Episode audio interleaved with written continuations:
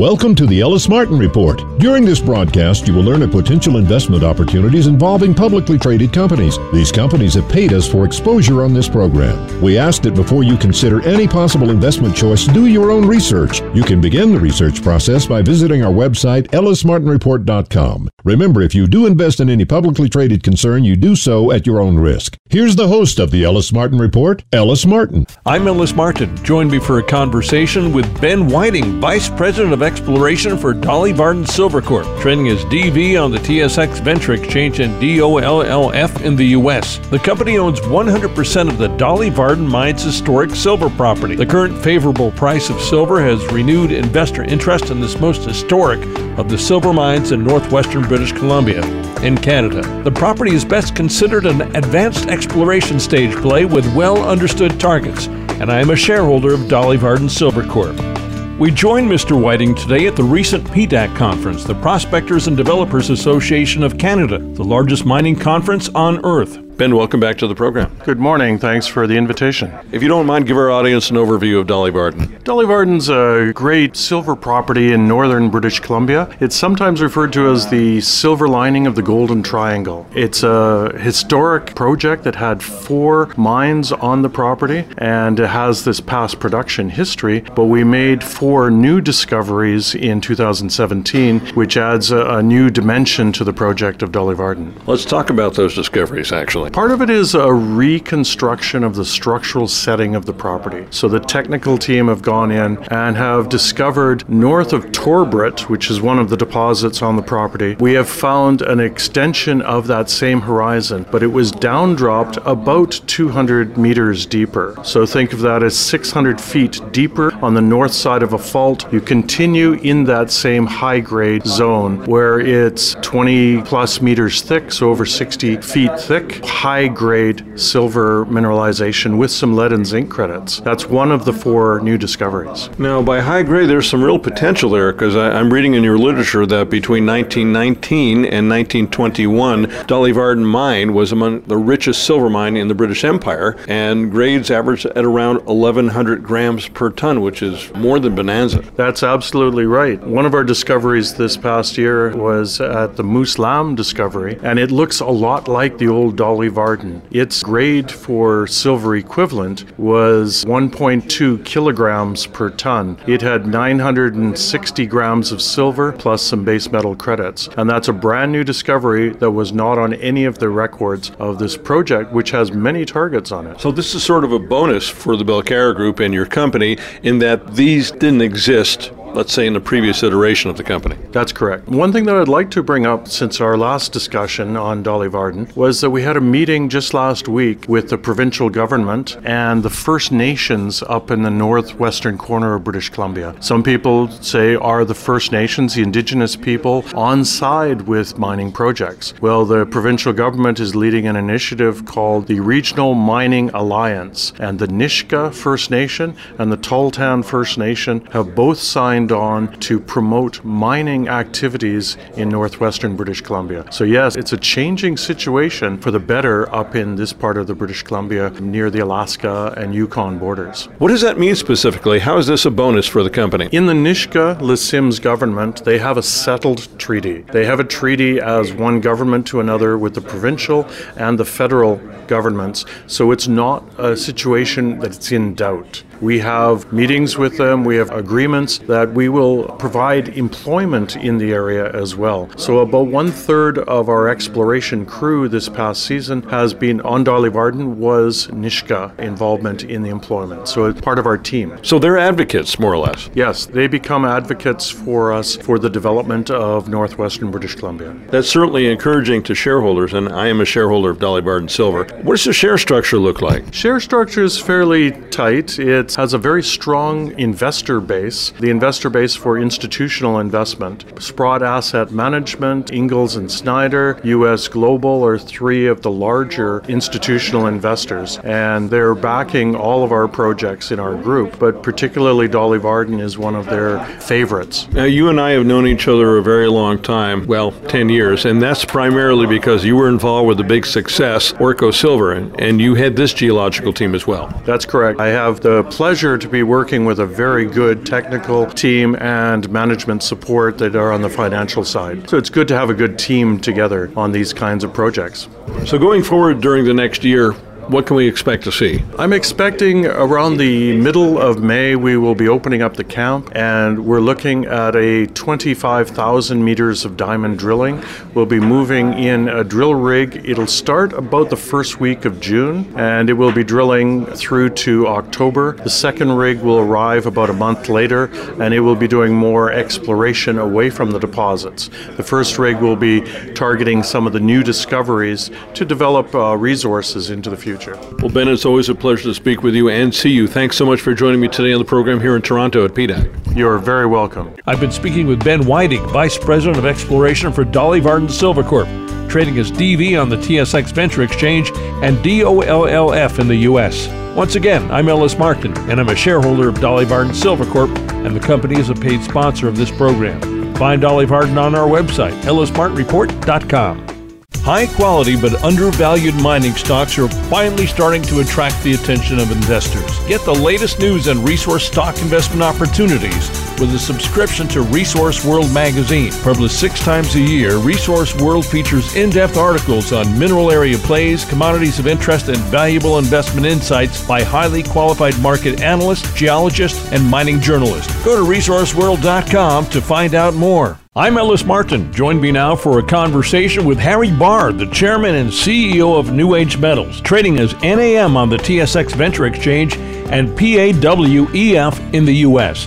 New Age Metals Incorporated is a mineral exploration company focused on the discovery, exploration, and development of Canada's largest primary platinum group metals PGM deposit, the River Valley PGM Project located in the Sudbury region of northern Ontario.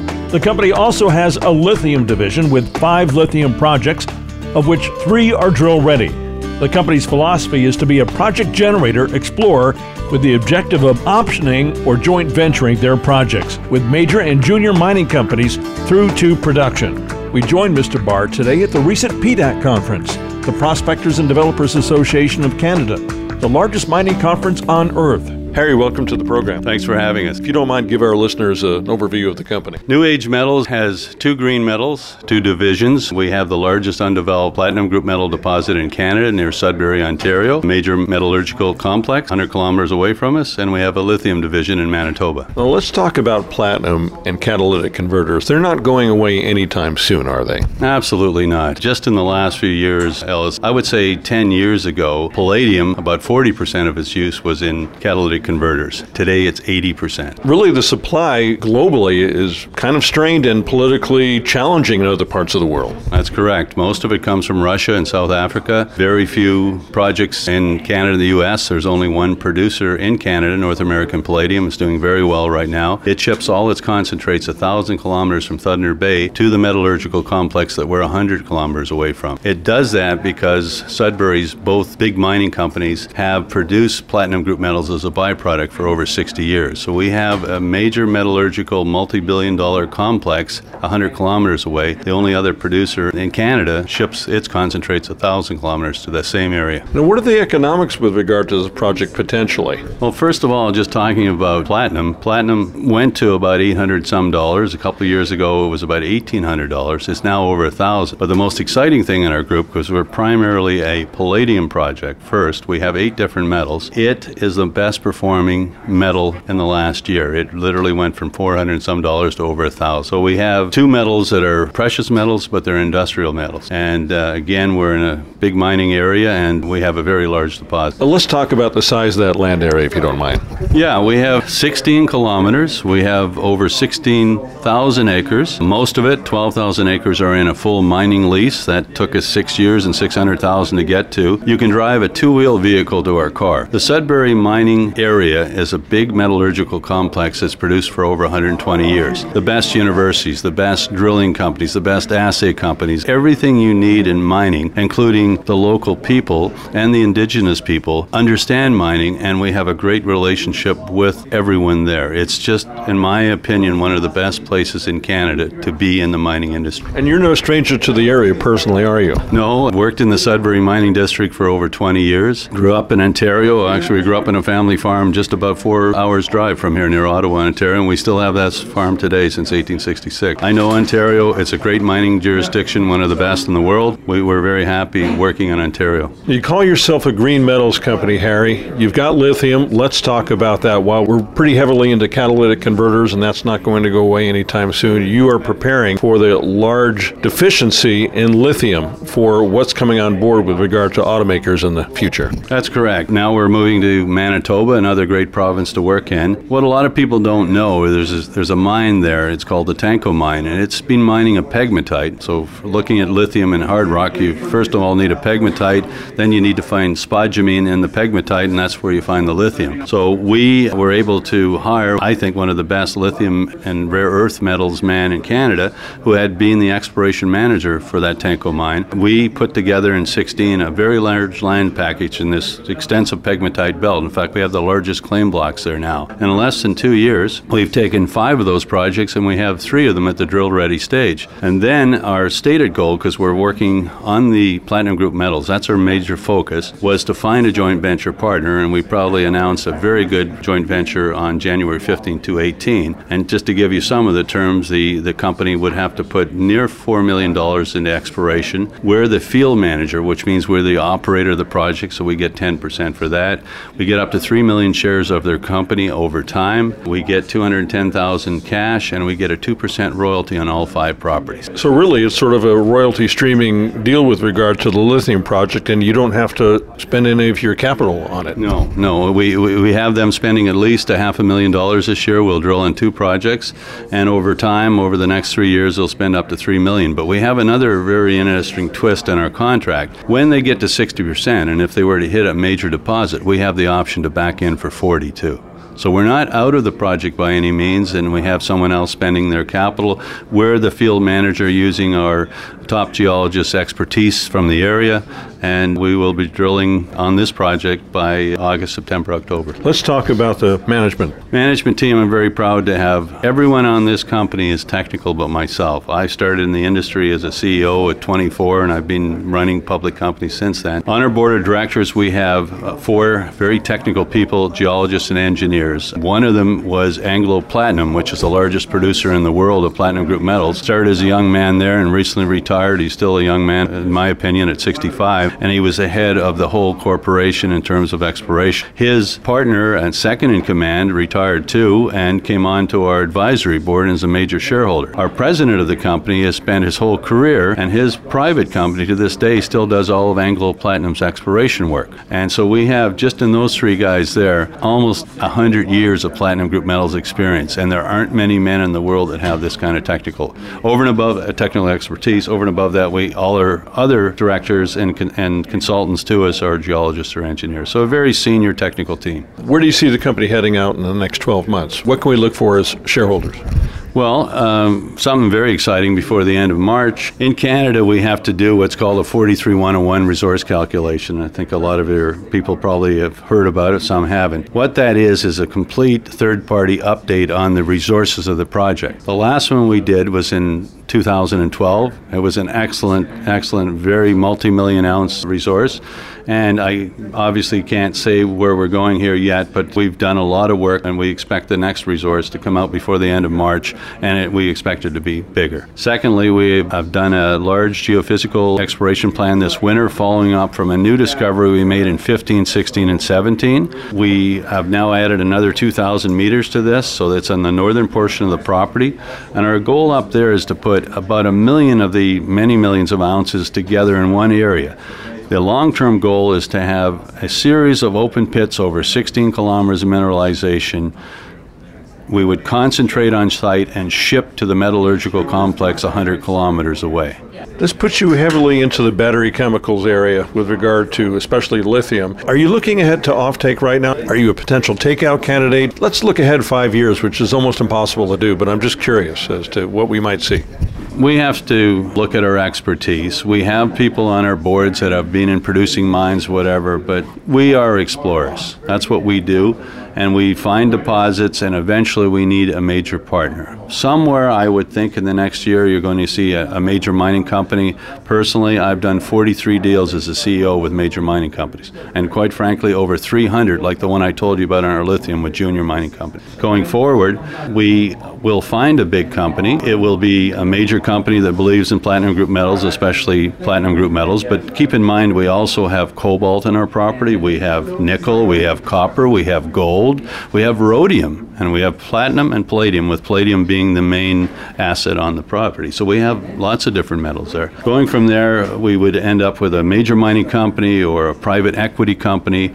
Now, more and more on the lithium side, big companies that you would never hear of are actually coming almost down to the mine level to get their lithium and cobalt supply. In the next year or two, I think you'll see us partner up with someone that will help us take this all the way or perhaps even buy. Harry, what's your take on the junior mining sector right now? Well, Els, as you know, we're at the biggest mining convention in the world, and this is the biggest we've seen in at least seven or eight years. The metal prices start to increase last year. Worldwide demand is going up. There hasn't been as much exploration as we'd like in the last seven years, and I really think 2018 is the beginning of the change in the junior mining industry for the good. And you think anything related to clean tech might have a larger audience than our typical mining investor? Well, that's a good point. What I learned in getting into lithium, and it was only in 2016, I'm not an expert, but we have an expert on our team who heads up our program, was a lot of younger people are buying the shares of cobalt and lithium, which really was exciting because, as you know, this industry is mostly the buyers are 40 to 80 who understand the industry. But no, the new green metals are definitely attracting much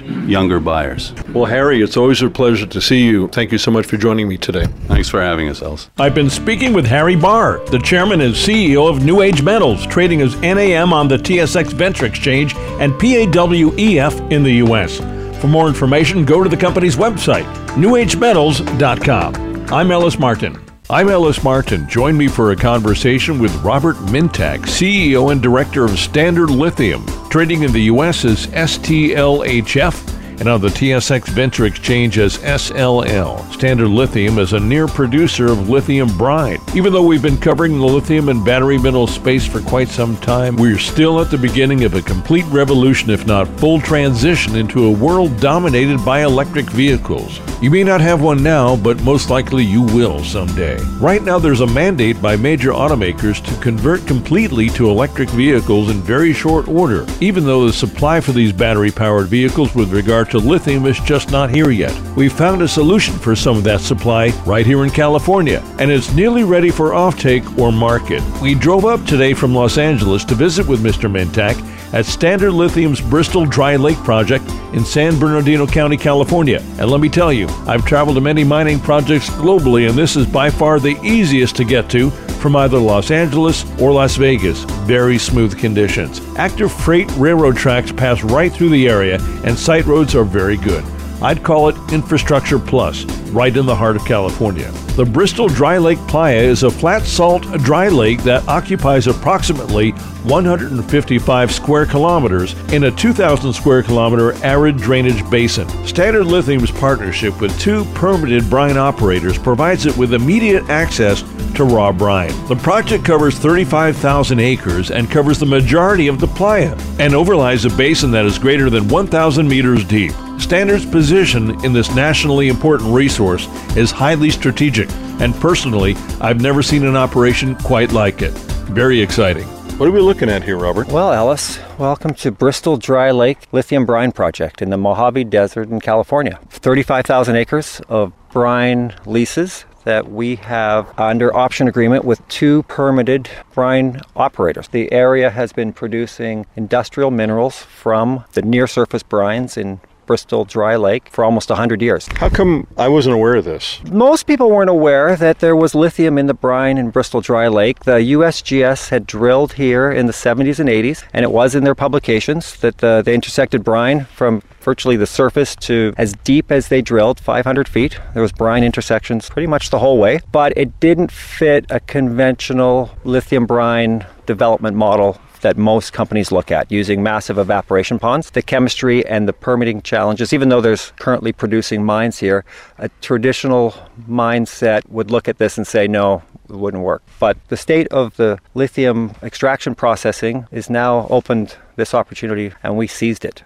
because we looked at it and said, where else can you work with an asset where you know you're going to have access to brine immediately, we successfully negotiated agreements with the two permitted operators here to begin work right away. And we knew there was lithium in the uh, brine because we could come in the day one we signed an agreement and we took thousands of liters of brine to sample and begin processing. Essentially, you're in production. Do I have that right? I wouldn't say production, but we have a fast track to get the resource developed. Right now, we've got five drill holes being put in the ground here. And we've taken tens of thousands of liters of brine, taken it to our three different campuses in North America to begin lab scale work to unlock the lithium from the brine so that we can put a flow sheet together towards pointing to a fast track to production. You've been in the mining business for quite some time in the lithium sector for a while. Are you surprised by what you've discovered? Not surprised by what we discovered, but I was pleasantly surprised that we were able to put the deal together quite quickly. That both the permitted operators in Bristol Lake were open to working with us. National Chloride, we signed a deal with them in the spring of 2017, and then with Tetra Technologies, New York Stock Exchange listed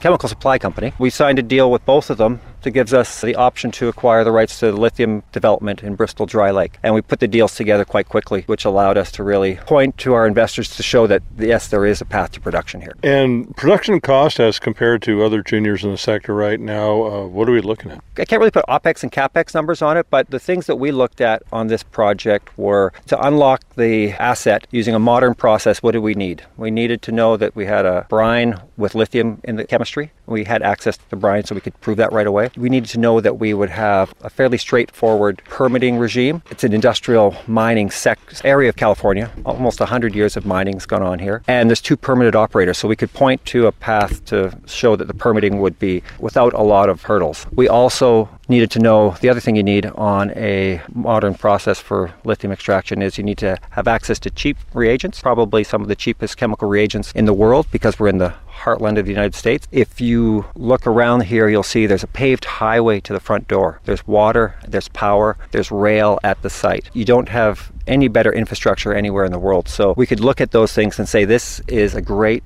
stage to launch a modern lithium brine project. I traveled up from Los Angeles. It took me about three and a half hours on paved roads all the way. And from all the projects I visited all over the world, this has been the easiest to get to, the less nauseating. As you know, a lot of projects are off road and they're very difficult to get to. And we passed the railroad tracks where you're going to be offloading. It's just right here. Yeah, no, there's the Burlington Northern is right. It's actually there's a siding on the project. Tetra loads chemicals right from the project location we're at here and ships it across North America. So we can look at all of those things and we can say this is an opportunity for California to participate in the clean energy, renewables, and the electric vehicle economy.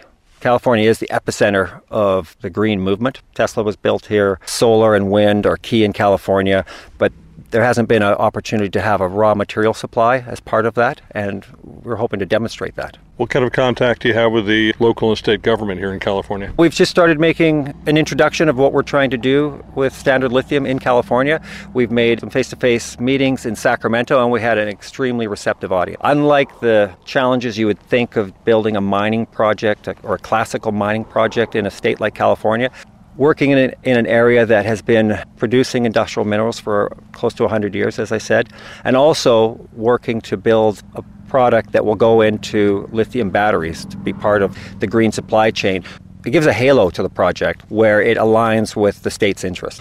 What kind of mine life are we looking at potentially? Does anybody really know? Well, we're working on those numbers now. So we're working to produce a National Instrument 43101 during the second quarter of 2018. We've got exploration crews right now drilling wells, getting that data, all the data points necessary for that, and we've been able to act quickly because working with both the permitted operators allowed us a lot of opportunity to work somewhat under their umbrella. And we're doing the work to unlock the flow sheet on the lithium processing. So we'll be looking at that 43101 coming out, but we can look at what's gone on historically here and say, you know, they've been really just scratched the surface on the resource that they have here. They've been mining for, as I said, close to 100 years. And what we're looking at is really magnifying the opportunity here from the work that Tetra and National Chloride have done and really building a model that will show that this will be a world class and a, a world scale project. And you have a sizable potential here in California, but there's Arkansas to discuss.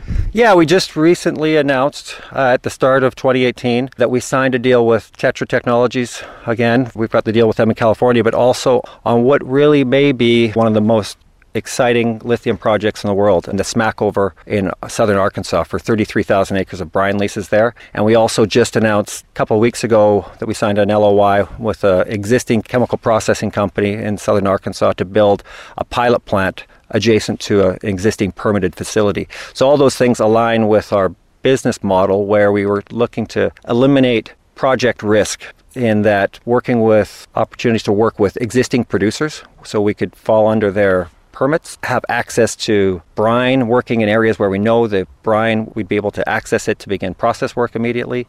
Those things all aligned. What we're doing in California, we're doing in Arkansas as well. And we're going to have some significant news developments coming out of there. The 33,000 acres that we picked up in Arkansas had over 256 wells drilled on it already. We have access to all the drill log. We have access to over 200 miles of 2D seismic on that. So we're going to be very quickly be able to build a hydrogeological model and put out a resource without having to spend a lot because the work's been done already. The value of being a journalist in the resource sector, in addition to being an investor, is that you can travel to the site and take a look for yourself to evaluate how developed a project is, essentially determining if a story is mostly promotional or in fact real, with a producing mind coming in the near future. And our crew saw just that. We're doing real work. We're not just promoting like a lot of junior companies are. Get ground, run a promotion, then try and get some more ground and never do any work. We've been active since day one because we were able to work with National Chloride and work under some of their mining permits. As soon as we signed the agreement, we got Brine to start working with, but we also got a geophysics crew on the ground, ran a gravity survey and a EM survey within the first three months, and then we started drilling in October. We've been drilling ever since. I've been speaking with Robert Mintak, CEO and Director of Standard Lithium, trading in the U.S. as STLHF and on the TSX Venture Exchange as SLL. Learn more about Standard Lithium by going to their website, standardlithium.com. I'm Ellis Martin. Join me now for a conversation with Dale Brittliff, geologist, speaking on behalf of Orex Minerals, trading on the TSX Venture Exchange as REX and the U.S. as ORMNF. Orex Minerals is a Canadian based junior mineral exploration company with an impressive portfolio of large gold, silver, and copper exploration projects on renowned mineral trends in Mexico, including the Coneto, San Luis del Cordero, and Sandra Escobar projects, as well as in Canada with the Jumping Josephine Gold Project. Each project has impressive merits of its own. Packaged together, the chance of Orex making the next big resource discovery increases dramatically. The company's directors and management include industry professionals with a consistent track record of identifying and advancing successful mineral exploration projects. We join Mr. Brittliff today at the recent PDAC conference, the Prospectors and Developers Association of Canada, the largest mining conference on earth. Dale, welcome back to the program. Thanks, Ellis. It's nice to be here. If you don't mind, give us an overview of the company. Orex Minerals is active in Mexico. We have three projects in Durango State. We have a field office based there, and we're busy exploring and looking for new opportunities in that silver trend in Mexico. Well, Durango State is a fantastic jurisdiction, actually, in Mexico to do business, isn't it? It is. As most of us know, Durango has many large silver mines. It's known as the silver state locally. We've had success there in the past. We know the area, and we're busy trying to advance our three projects at the moment. Let's talk about those projects, if you don't mind. Many people would be aware of the Sandra Escobar project. We've recently released the news that we've done a deal, a non binding LOI with Pan American Silver. That solidifies our position in the camp. What we've done with Pan American is we've combined our claims and their claims. Ours are a JV with Canasil. So there's a three way JV that consolidates all of the claims together. And uh, together we're going to be funding exploration there over the next three years. Pan American have pledged $5 million towards exploration, and Canasil or XJV are going to put in $1 million over the next three to four years. And hopefully we're going to advance that project considerably over the next couple of years. Let's talk about the team, starting with you. I'm a geologist. I uh, was born uh, just north of Perth in Western Australia, and my dad's a metallurgist. Uh, I grew up in the mining industry. I grew up around conveyor belts and shaker tables, so mining's in my blood, and I've never even strayed away from that. I have a degree in botany and also a geology. I, the botany degree is an environmental science degree. In my early years, I decided that would be a good way to go to be a, a proactive mining advocate. I always knew there was a relationship between the soil and the rocks beneath and the plants above. It's, it's quite obvious in Western Australia. You can follow geology based on the, the types of plants growing there. So I always thought they were a good mix. Geology sparked my attention very early on. I've always had a love of landforms, geography, and, and travel. It's just a natural progression for me to go exploring for gold originally, and now I'm, I'm looking for silver as well. So, with you in your life, it's the environment first. Of course. Well, we live in the environment. It's a balance. Everything's a balance, and we need people to mitigate uh, damage in the environment. As we know, mining is something of a touchy subject with a lot of people. I think mining is essential for our way of life, and I think there's a way that we can mine responsibly for, for many generations to come. Do you think there's a misconception now with regard to the public? Is mining above board all the way with countries like Canada and Australia really leading the world in environmental technology and, and soil remediation and putting back water in the ground cleaner than it came out? Of course, we strive to be better every time we go into a project. We try to do better. Technology is getting better. Social responsibility is more to the forefront in many of these companies. I think it comes down to people as well. The way you treat people, the way you engage the local people in the area you're working in is very important. Gone are the days of throwing money at communities. We have to work with the communities and work to better their lives as well. I mean, we can't work without their help, and we certainly can't continue to work if we damage the environment or damage the water or poison things. It's not acceptable anymore. That's certainly good to hear, and I'm sure our audience will appreciate that as well. What can we expect to see for the next 12 months? First and foremost, we're going to get going on the San Luis del Cordero project. That's a new acquisition for Orex. We've done a deal with Altiplano for 100% ownership. It's in Durango. It has great infrastructure to it. It's historically seen a lot of work. It has about 60 drill holes in it, and I believe there's a small resource on it. We intend to expand that, do some drilling, and expand that. That's the first project that will be off the ranks this year. The Coneto project is a joint venture between Orex and Fresnillo. Secondly, Sandra Escobar, we are forming a technical committee with Pan American Silver, Canasil, and ourselves. We plan to set a budget for this year, and we intend to run some geophysics, continue our mapping and geochemistry, and we plan to culminate that with some drilling at the end of the year or toward in the latter half of the year. With Coneto, we're currently working with Fresnillo to devise the next round of exploration on that project as well. And what does the share structure look like for the company? At the moment, there's about 100 million shares outstanding in Orex. With warrants as well, it's about 126 million, uh, with a share price of about 17 cents. Dale, it's always a pleasure to speak with you. Thank you so much for joining me today on the program in Toronto. It's been my pleasure. Thanks. I've been speaking with Dale Brittliff of Orex Minerals, trading as REX on the TSX Venture Exchange and ORMNF in the U.S. Listen to the segment again on our website, ellismartinreport.com. I'm Ellis Martin. Join me for a conversation with Patrick Highsmith, the CEO of Pure Energy Minerals. Pure Energy. Trading on the TSX Venture Exchange under the symbol PE.V and in the US as PEMIF. Pure Energy Minerals is an emerging leader in the development of innovative, resource efficient mineral exploration and project development, notably with lithium. The company is focused on its 9,500 acre flagship lithium brine project located in Clayton Valley, Nevada. Lithium is used in a wide assortment of mobile devices, hybrid electric vehicles, and power storage. Pure Energy Minerals announced that the company had entered into an agreement with Tesla Motors for the potential supply of lithium hydroxide that they intend on producing from Clayton Valley, not far from the Tesla Gigafactory. We joined Mr. Highsmith today at the recent PDAC conference, the Prospectors and Developers Association of Canada, the largest mining conference on earth. Patrick, welcome to the program. Thanks. Good to be here, Ellis. This is the largest mining convention in the world. Happens every year. Over 30,000 people here this year. Why are we here, Patrick?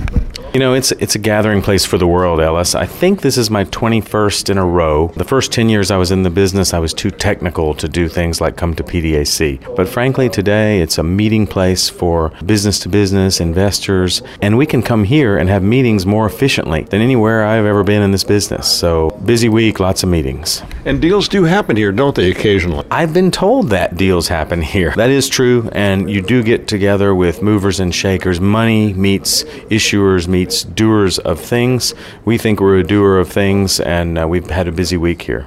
For shareholders of Pure Energy, and I am one, what can we look forward to during the next six to 12 months?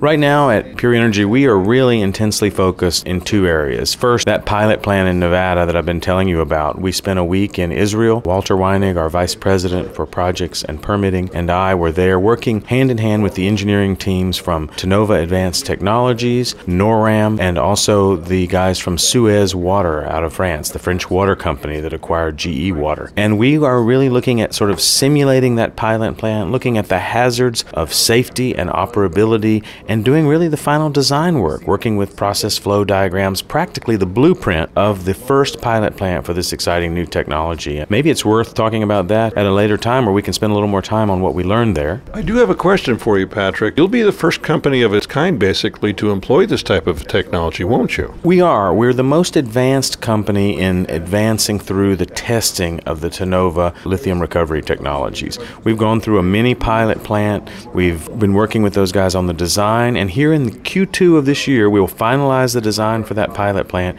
and proceed to finish the financing for it and get the thing built in Nevada. And it'll be the first of its kind. Now, once it's built and once you've tested the process, how long after that can we potentially see some kind of production out of that area? We published the timeline in our PEA, Ellis, and we're pretty close on to that. Here we are in Q1 of 2018. We're well into the design, we're into the procurement phase for that pilot plant, and Walter's working hard on the permitting as well. So we expect later this year to be issued the permits required and to fully finance that pilot plant. It's a project between 15 and 20 million dollars to deliver, but that's design, build, and operate for nine months. And from that, of course, we'll be producing battery grade lithium hydroxide that our customers can have to certify for future purchase. So, about a year from now, that pilot plant will be running. Let's talk about those potential customers. And you're in Nevada, which is a great place to be. That's right. Nevada is a great mining jurisdiction. We've got a trained workforce. We have regulators who understand how to permit major projects. And what's more, a lot of new technologies have been broken in Nevada. For instance, heap leach gold, of course, was a boom there in the 80s. The regulators got the work done to get that permitted, and those companies went on, of course, to build giant gold mines in Nevada. We think the same can be true for lithium. After all, North America's only lithium producer is our neighbor, but they're using 50 year old technology. So we're going to bring something along that's a little newer. Maybe we can shake shake things up a bit. But the local Nevada workforce and regulators are supportive and they're watching what we're doing. Now, this has been a theme, at least of mine here at this conference clean tech, green tech. Many people outside the mining sector, the general public doesn't have necessarily a positive view of mining, but we're nothing if not environmentally active. Today, breakthroughs with lithium batteries are facilitating electric vehicles, energy storage from renewable power, and the key ingredients in there are lithium, of course, cobalt and graphite, all those battery metals we talk about. And what better for the environment than to be transitioning to those new technologies? And as we've always known in the mining industry, Ellis, everything comes from the ground. We either grow it or we mine it, whether it's something that cleans up the environment or in the old days, something that polluted the environment. We need the raw materials, and lithium is a key part of that. So, as far as I'm concerned, we're part of the pillar of the uh, clean tech and green energy community because we're supplying the raw materials that can clean up energy production and energy storage. Let's talk about the share structure the company, Patrick, and your background. Well, I've been in the mining industry for 30 years. I happen to have been in the lithium industry for almost 10 years. I'm kind of an old gray hair in that space. I'm kind of known as a gold guy and a, and a lithium guy. I worked for major companies in the past. I am a geological engineer, and I'm a geochemist, which is a little bit of a quirky kind of geologist who knows some chemistry, and that fits well with working with lithium and lithium brines. The company has been around for about five years now, pretty long time for a junior company. We just closed a small financing with a syndicate led by Canaccord that put about $5.5 million in the bank. And we're sitting there with about 140 million shares outstanding and uh, a diverse shareholder base. Some new institutions coming into that and uh, a lot of retail shareholders as well. Our biggest shareholder is Lithium X, as a matter of fact, and second to them, Commodity Capital, a fund that specializes with a big part of their effort into the battery metal space. And of course, let's not forget the Terracotta Project in Argentina. Right. Thanks for reminding me. The second area of focus for us is the first ever drill program on our Terracotta Lithium Brine project in Salta province. Drills are turning and uh, kind of exciting early stage for that project, but great address right in the lithium triangle, paved highway, gas pipeline very nearby. So, a comfortable place to work and work's going smoothly. The drills are moving right along. Patrick, it's always a pleasure to see you. Thank you so much for joining me today at the program here at PDAC in Toronto. Thank you, Ellis. Good to be here. I've been visiting with Patrick Highsmith of Pure Energy Minerals. Pure Energy Minerals trades as PEMIF in the U.S. and as PE on the TSX Venture Exchange. Listen to the segment again on our website, ellismartinreport.com, or download the entire Ellis Martin Report on iTunes or TuneIn Radio. I'm Ellis Martin, and I'm a shareholder of Pure Energy Minerals. Did you hear something worth repeating? Find all segments of this program on our website, ellismartinreport.com. Once again, here's Ellis Martin. I'm Ellis Martin. Join me now for a conversation with Paul Cronin, the CEO and Managing Director of Black Dragon Gold trading on the TSX Venture Exchange as BDG. Black Dragon Gold owns 100% of the Salave Gold project in the Asturias region of Spain through its wholly owned subsidiary EMC. Salave is a technically robust project situated in a highly prospective region and recognized as one of the largest underdeveloped gold projects in Europe. Paul, welcome back to the program. Thanks, Ellis. Very pleased to be here as always. What is happening with the Salave project in northern Spain? Well, look, as I uh, said to you last time we spoke, we were getting ready to do a drill program. I'm very pleased to say that on the 23rd of January, we started drilling on two sites. We've just finished our first hole. We should have the second hole complete in a day or two, and then we're going to continue to do another four holes. You know, without having the benefit of seeing the actual uh, chemical assay results, what we can say just by visually inspecting the drill core is that we've intercepted mineralization pretty much exactly where we were hoping to. So, what does that mean going forward? Well, this is the interesting thing. This drilling that we're doing at the moment, as I said previously, is not really about a massive expansion of the number of ounces of gold that we've got in the deposit. This drilling is really designed to focus on geometry, geometry of the ore body, and understanding where it goes at depth. You know, what we know to date about the Salave deposit through the very extensive drilling that's been done is that this deposit is basically being fed by a series of hydrothermal conduits where solutions have sort of come up from deep in the Earth's crust and made contact with these sulfides and then disseminated across a series of lenses. But in the northwest of the deposit, there was an anomaly to that theory. And we could see by looking at the deposit in a 3D model that this structure here was not vertical, it was actually subvertical. This drilling campaign will help us understand whether this deposit is actually really open to the northwest end at depth, in which case we think that a further, more extensive exploration program could potentially add quite a few ounces. But the most important thing for us in terms of what we discover here is that the mining approach to this deposit has always been well, go underground and start mining at around 100, 110 meters and then work your way down. But what we're seeing down at around 250 to 300 meters is the grades are coming up quite substantially. Some of the historical drilling in the area that we are working at the moment intercepted very high grade intercepts. We're talking sort of 20, 22 meters at around 40 grams a ton. And so our approach, you know, subject to the results of this program, will mean that we'll probably start mining at around the 300 to 350 meter below surface level. Now, that to most people would sound, well, you're going to be going deeper and therefore it's going to be more expensive. Not necessarily. If you go deeper and you're mining higher grade, it presents a number of advantages advantages, particularly on a deposit like Salave, where there is an opportunity to substantially minimize the amount of surface in, which means that we mine an area of, of the deposit and then we immediately take that waste rock, which is stored underground, amend it so that it becomes less porous, and basically put it back in the mined out area. Now, that substantially reduces the size of any tailings infrastructure that you would need at surface. And obviously, for the local community, that's a massive positive. And that would mean that our surface infrastructure is substantially lower, it would potentially reduce our costs and enable us to accelerate the permitting of the project. So we're quite excited by what we're seeing today. I'm really looking forward to seeing these drill hole results and seeing what they come in at in terms of grade and the impact on that on the geometry of the ore body. But today I'm pretty encouraged by what we're seeing. You're doing things that the Spaniards and the Romans could not have done hundreds of years ago, or even the locals about 40 years ago with technology that was just not available. Then you're finding grades that perhaps they never found or they did at surface, but. Yeah, well, the Romans didn't have the metallurgical technology to extract gold from sulfide deposits.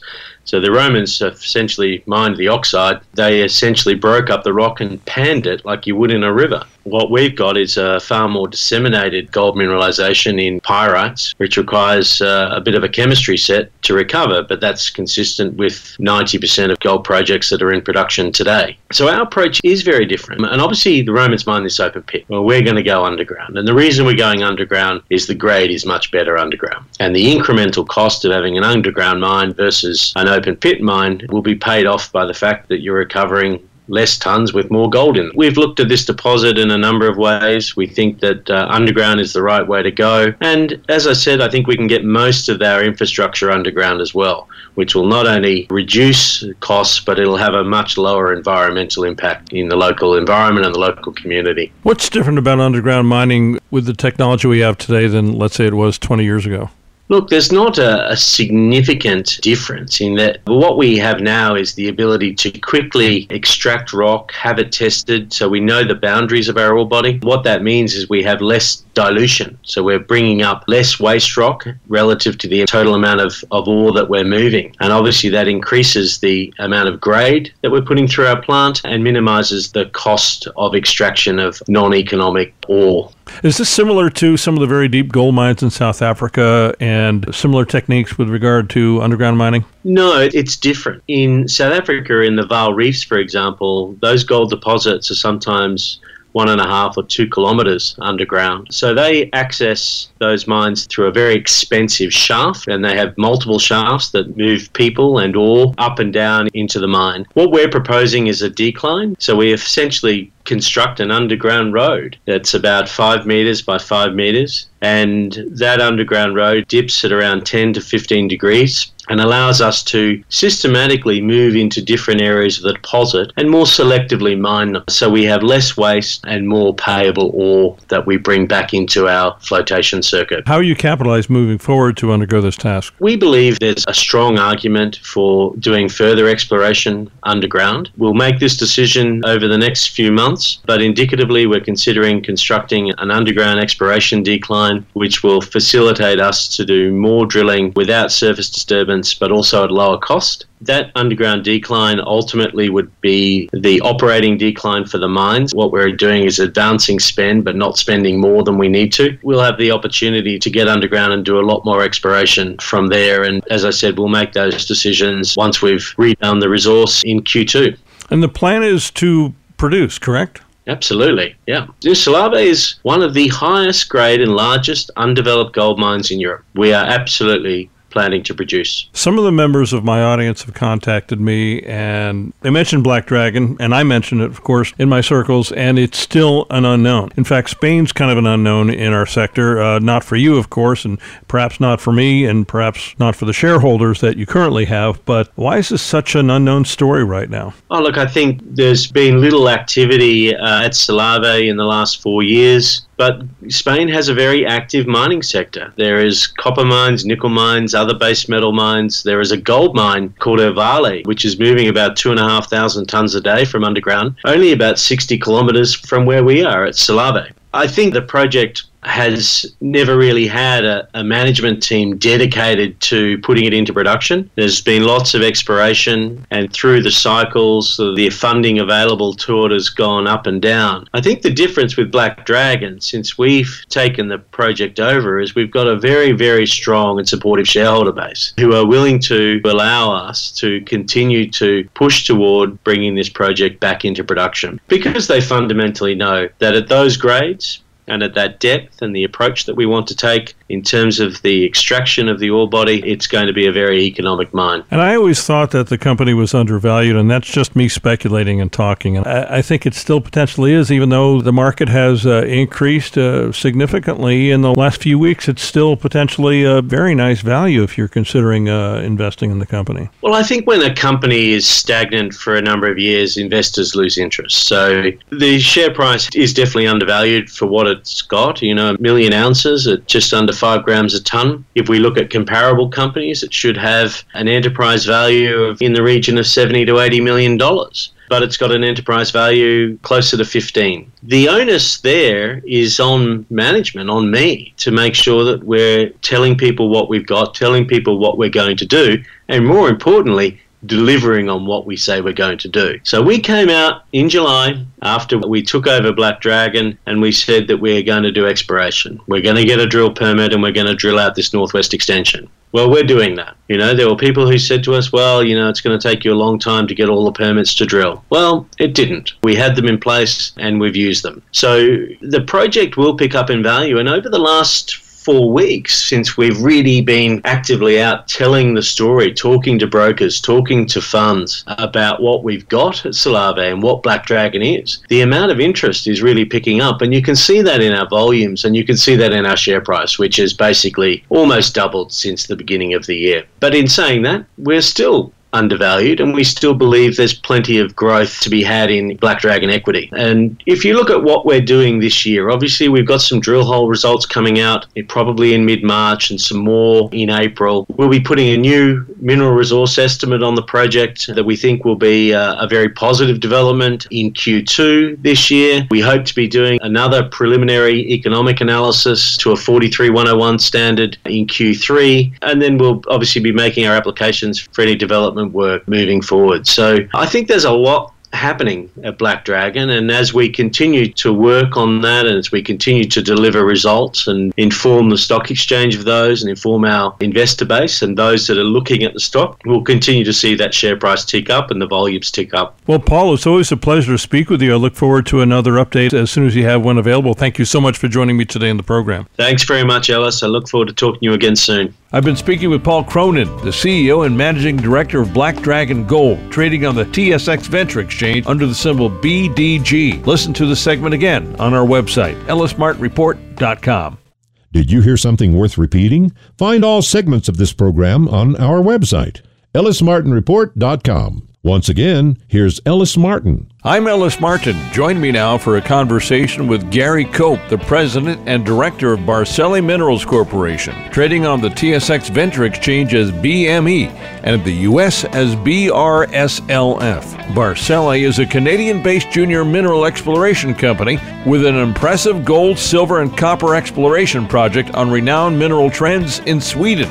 The management team of this company is widely recognized for the identification of La Preciosa silver gold deposit in Durango, Mexico for Orko Silver. We joined Mr. Cope today at the recent PDAC conference, the Prospectors and Developers Association of Canada, the largest mining conference on earth. Gary, welcome back to the program. Well, thanks for having me back, Ellis. Let's give our audience a quick overview of the company. Well, Barsele uh, Minerals is a joint venture with Agnico Eagle in northern Sweden. We're building a, a big gold deposit that Agnico Eagle's uh, aggressively drilling and building ounces every day. And we're covered. It's a 55 45 joint venture split, of which we're covered until pre feasibility without having to put out any capital. Which means that Agnico is picking up all the expenses and doing all the work. They are and will be until they can deliver deliver a pre feasibility to us. And at that point, it'll be a 70 30 joint venture split with us having to contribute 30% of the costs. Fantastic. Now, let's talk about Sweden. You don't really hear too much talk about it in the mining industry, but it's one of the best jurisdictions in the world. The infrastructure is amazing and it's very rich in minerals. It is. A lot of people don't know that Sweden leads Europe in mineral production of all minerals. It's a very mining friendly country with, you know, a rich history of mining. Now, you would think that the taxation in Sweden might be very, very significant, but it's quite the opposite with regard to a mining concern. It is. It's a flat 22%, which is one of the lowest in the world, and with no NSRs or no extra taxes or anything on the mining.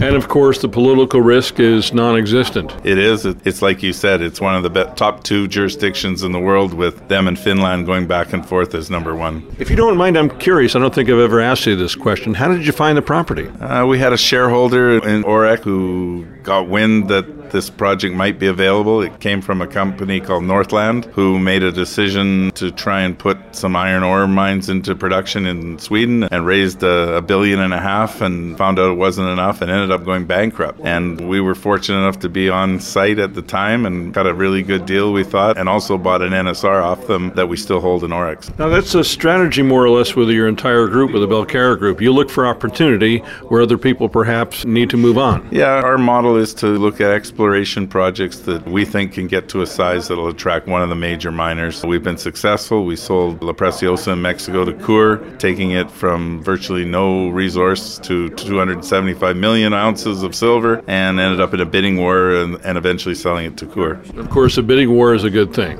It's always a good thing. Now, some of those shareholders that were involved in Orko, are they involved with Barsele? They are. Uh, our Orko shareholders, there was a move from Orko once it was bought out to move into Orex. And then Orex, we spun Barsele out of Orex one for one. So the Orex shareholders became Barsele shareholders, and a lot of them had Orko previously. What does the share structure look like for this company? I think we're about 126 million shares fully diluted with a market cap right now of just around 100 million. Our last warrants are coming due this month, and uh, after that, the company's clean as a whistle. Who are some of the major investors? It's very tightly held. I think our largest shareholding would be Ingalls and Snyder out of New York. They own somewhere around 50 million shares. The next one would be U.S. Global in San Antonio, and uh, they own just over 10%, and then it would be management with also well over 10%. What can we look forward to as a shareholder, which I am during the next year? Much more drilling from Agnico. Hopefully, some exciting news on some new deposits that they have found and are pursuing now, and a new update at the end of next year, which we hope will grow as much as this year's update did. Well, Gary, it's always a pleasure to see you. Thank you so much for joining me today in the program here in Toronto.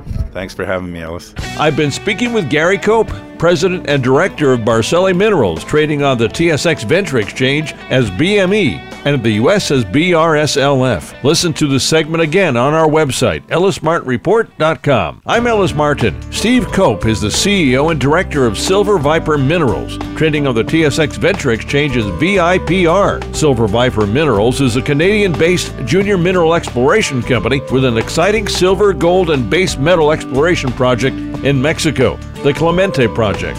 The company's directors and management include industry professionals with a consistent track record of identifying and advancing successful mineral exploration projects. The Clemente project is located near the city of Caborca in the state of Sonora, Mexico. It's part of the Sonora Mojave Megashear, a 700 kilometer long trend defined by medium to large orogenic gold and silver deposits. We joined Mr. Cope today at the recent PDAC conference, the Prospectors and Developers Association of Canada, the largest mining conference on earth.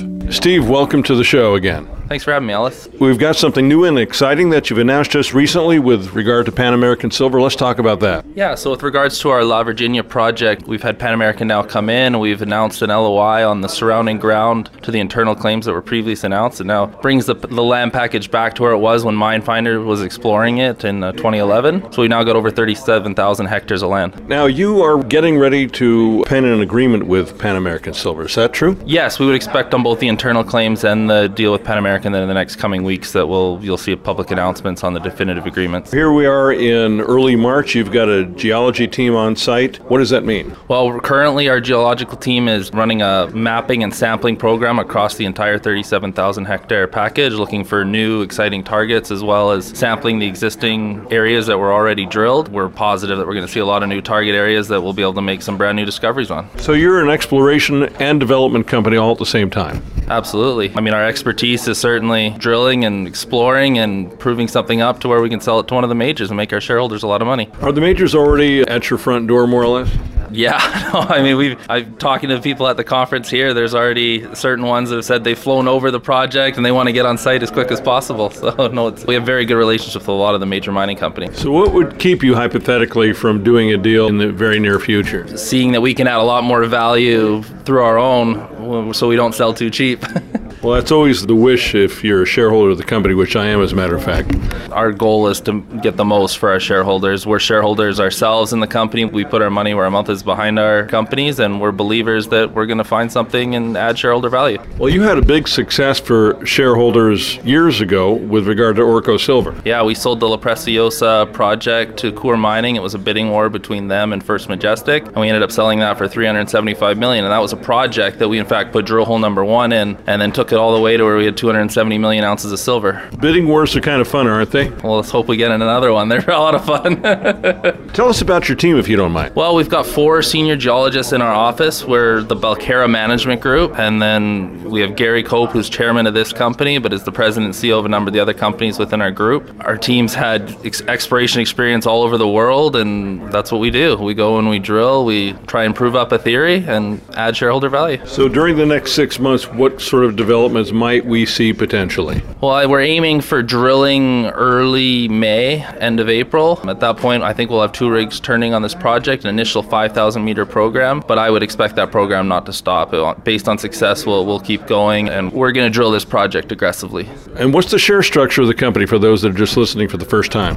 We did our IPO last September. We currently have 42 million shares outstanding. The IPO was done at 25 cents, and I believe we're currently trading at 17 cents a share Canadian. Well, Steve, it's always a pleasure to see you. Thank you so much for joining me today on the program here in Toronto. Thanks for having me, Ellis. It's always a pleasure. I've been speaking with Steve Cope, CEO and Director of Silver Viper Minerals, trading on the TSX Venture Exchange's VIPR. Listen to the segment again on our website, ellismartinreport.com. You've just heard opinion, commentary, and dissertation involving publicly traded companies seeking your potential investment. They've paid us for the privilege. Invest at your own risk and only after doing extensive research. Find our sponsors and listen to segments of this program again on our website, ellismartinreport.com.